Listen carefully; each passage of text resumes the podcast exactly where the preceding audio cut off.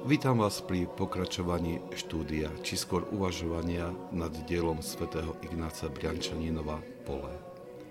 Tento manuál na osvojenie umenia duchovného života je podaný jednoduchou a priateľnou formou, pričom nestráca nič z radikálnosti učenia svätých Otcov. Svetý Ignác Briančaninov hovorí Ak si padol do hriešnej fantázie – pocítil potešenie z hriešných myšlienok, utrúsil zbytočné alebo hlúpe slovo, jedol príliš veľa, alebo urobil niečo iné ako toto, nesúžuj sa ani nestracaj nádej. Ak to dopustíš, tak iba pridáš viac zla k tomu, čo si spáchal.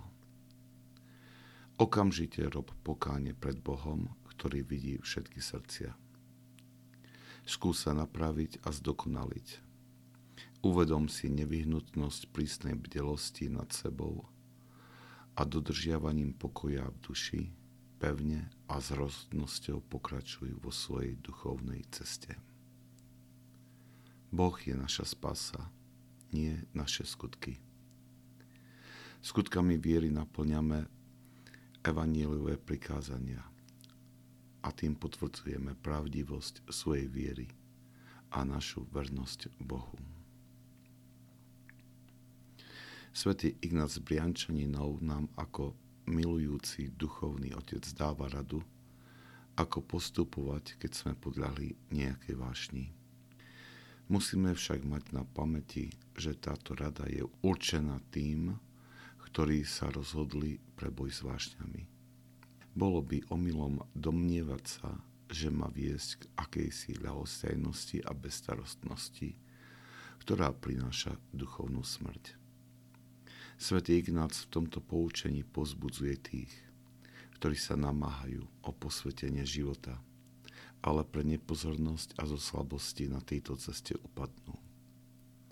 Jeho slovám chýba prílišná prísnosť, pretože v takomto stave človek môže ľahko upadnúť do depresie nad svojim zlyhaním a tým aj k strate nádeje.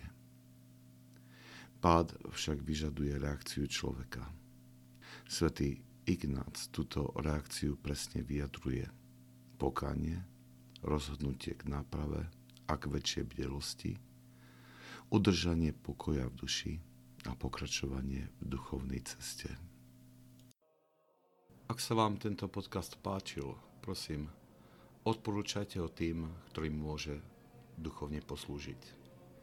Požehnanie pánovo nech je na vás, s jeho milosťou a láskou, teraz i vždycky, i na veky vekov. Amen.